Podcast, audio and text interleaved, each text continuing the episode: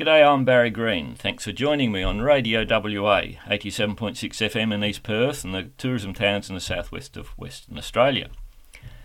This radio service has been created to promote tourism in Western Australia and to provide a voice for community and small businesses.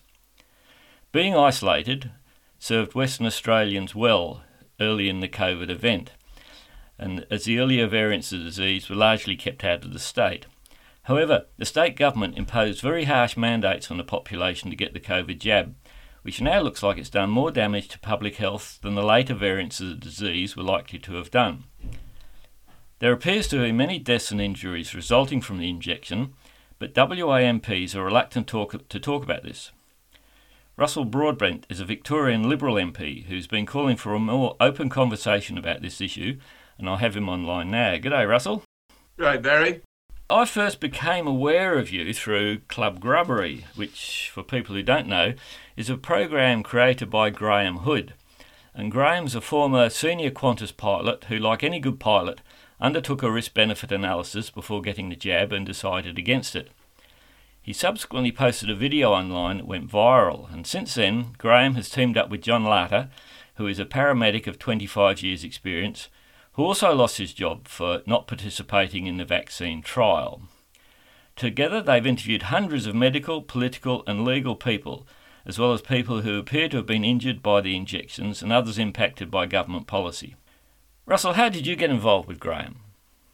Well, I followed him from that very first video, which I thought was brutally honest and brave, and a man to give up a career at that level in his prime uh, because he would not take the jab.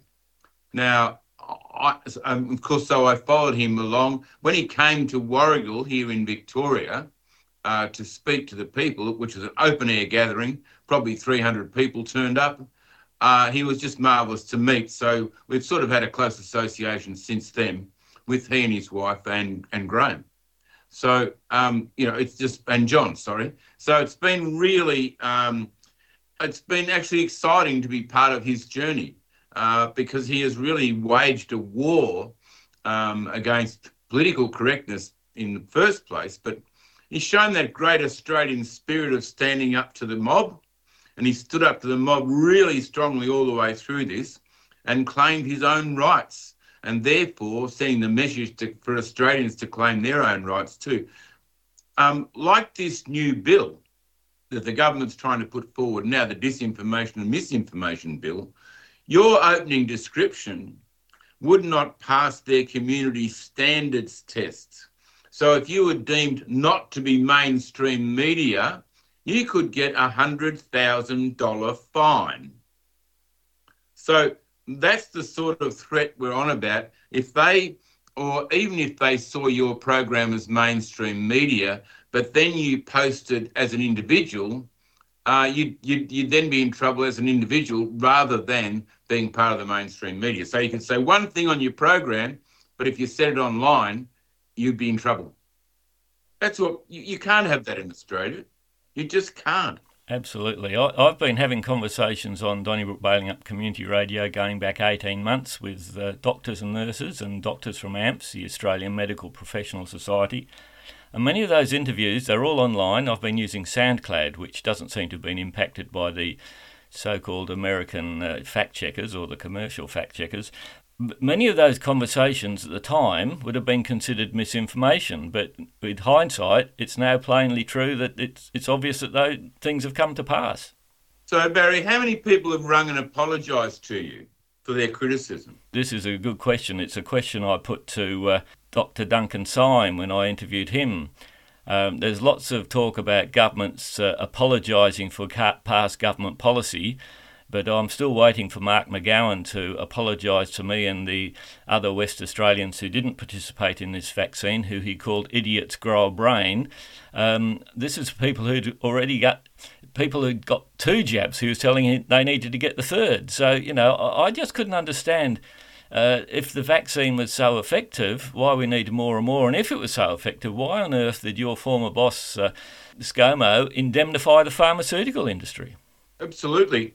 I think more than that, um, you know, I've got one instance that I know of now of someone who's had five jabs and they've got COVID for the second time.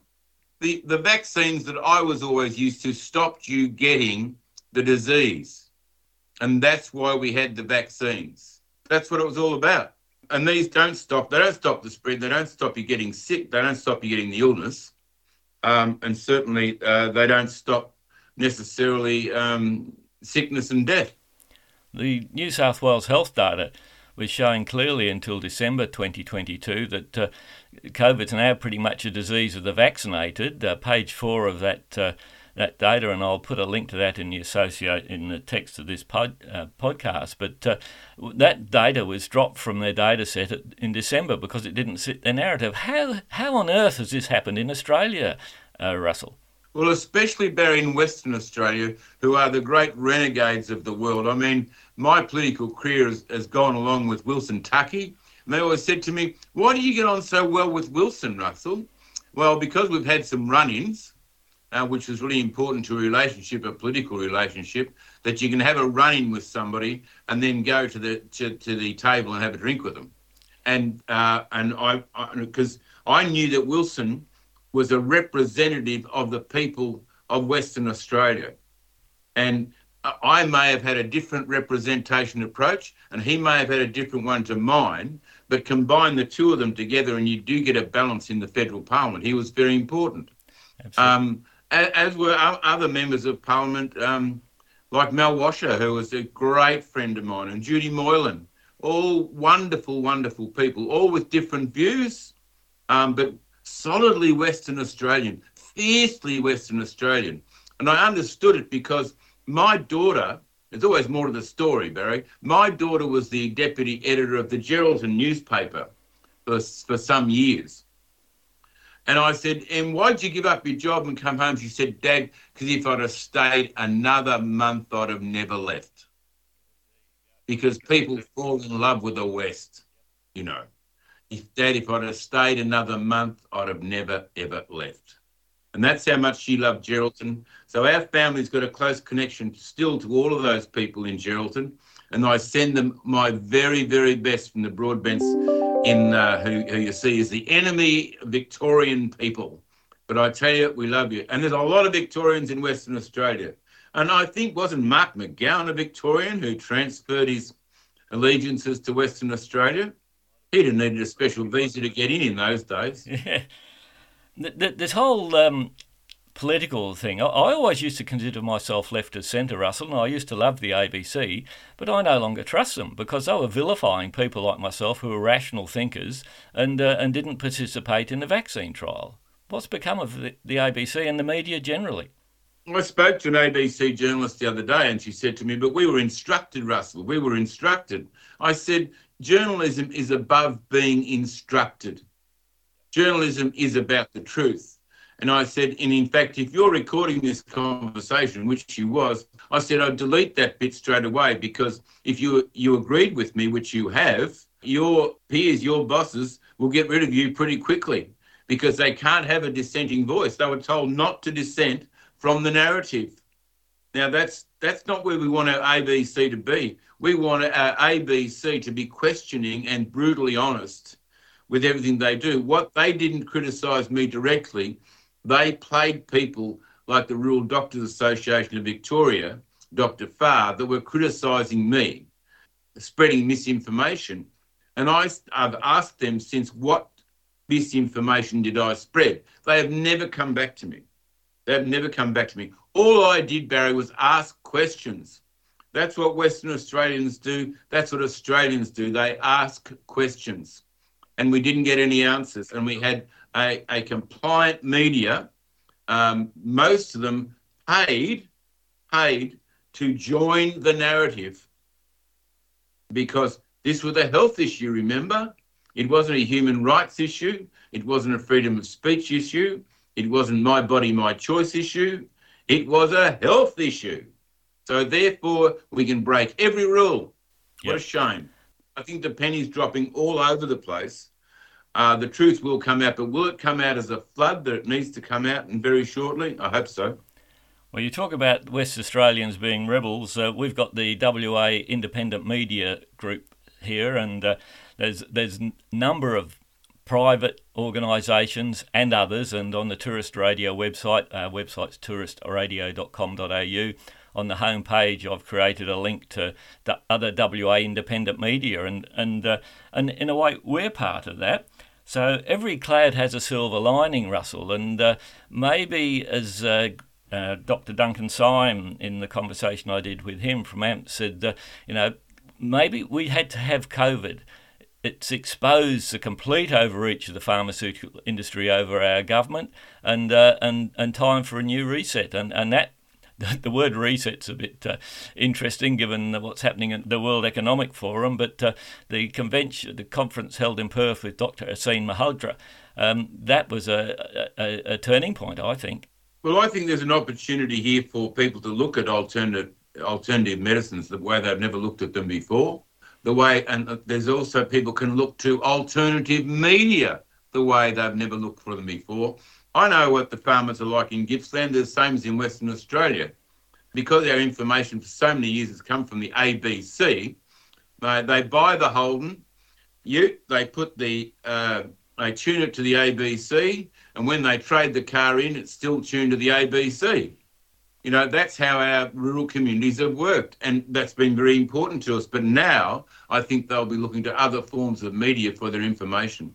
Interesting you say that, Russell, because in another life I'm involved in organic or, or regenerative agriculture, and that's an exciting space to be in because the internet is allowing innovative farmers to work with independent scientists and, and get much better outcomes with all the without all the expensive inputs. And uh, I've coined the term regenerative media for what we're doing, what the other independent media, and in Western Australia, we've got the Light Australia newspaper that's come out of Western Australia, the latest edition, and Western Tourist Radio has been advertising in it. The latest edition 250,000 copies, and uh, lots of them are going over east. So, you know, there's all we've been besotted by all this online stuff, but at the end of the day, the old technology of print and uh, and radio, there's still a place for them, and they can't be controlled by uh, narrow vested interests. Absolutely, I'll back you 100 percent. Where to from here, Russell? Well, we never stop fighting the fight.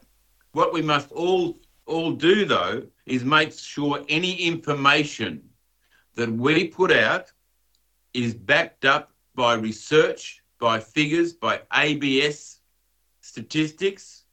We do not make a mistake where those opposed to us that think we're all cookers. Yeah. That they think we're all cookers. Yeah. Um, that we can cannot afford to make a mistake, Barry. Uh, that's really, really important that anything we say can be backed up by ABS figures. Yep. So we never, you know, if, if, if you can't back it up, don't say it. I don't pass on to you something I've heard from a third party down the line. Unless I can see it, a bit like doubting Thomas, unless I can put my hands into the wounds. That's why I talk to people directly who have been vaccine injured so I understand the solid ground that I'm standing on and how many of them they are and who they are. They're not just, um, you know, Dr. Kerryn Phelps and her partner, uh, Jackie Stricker, um, you know, they've come out very publicly with their injuries, yet they are trying to be ignored by the Doctors Association, which she used to head, by the governments, which she was once a part of in the federal parliament, um, by uh, her all those around her who just don't want to believe the truth. Where to from here? Barry, you say to me, we don't stop telling the truth whenever we get the chance. But I, have got to say to you, I've given up convincing people. I'm not going to convince people anymore. Enough has been said by me. Um, they know exactly where I stand. I've stood by example. Um, I was they were determined to crush me in the last election campaign. And sadly for them, I survived the election campaign in Victoria with a lesser swing than a lot of other people because I believe I had the support of a lot of people who understand the position that I took. Um, even if they didn't agree with it, they saw that I had a right to do that. And because this is a free country, this is Australia, and I spoke up by my actions. I didn't tell anybody to do or not to do. That is not my role. I'm not a doctor. I'm no expert in any field. Um, but the information I received and my health is my responsibility, not some doctor's responsibility or some politician's responsibility. It's my responsibility. And even when a doctor said to me recently, Barry, you'll love this, he said, um, Oh, this is a shared decision between you and I. I said, No, it's not. It's my decision. I said, I'm the patient here. You're the doctor. You give me advice. I make a decision. He said, No, it's a shared decision. I said, No, it's not. So there's a whole view out there about um, uh, the godlike status of some people in their jobs that is that has has gone on for too long, and people need to question what the doctors are doing for them. This events the last few years have done so much damage to the reputation of the medical profession, who've really almost allowed themselves to become uh, franchisees of the pharmaceutical industry. And somehow or other, the industry's managed to convince government we need their products to survive. But I'm a radio tech, and I know to fix a problem, you've got to address the cause. And the cause of so much ill health in Australia it's the crappy food we're eating and it's the processed food sold by the corporations. We need to get back to growing, producing food and growing it the way your mother or your grandmother uh, ate it and, and getting back to growing food the way God or evolution, whichever you choose to believe in, intended, rather than produced uh, by some method that's going to make the best return for multinational shareholders. Absolutely. I've got no doubt about the value of uh, regen farming, not degen farming, yeah, regenerative farming. Uh, that's the grassroots fixing the soil to fix the food, to fix the health and being and uh, of our children, especially. So yes, it depends what we eat. You've got to remember when I grew up, and I'm 72 years of age, which I'm proud of.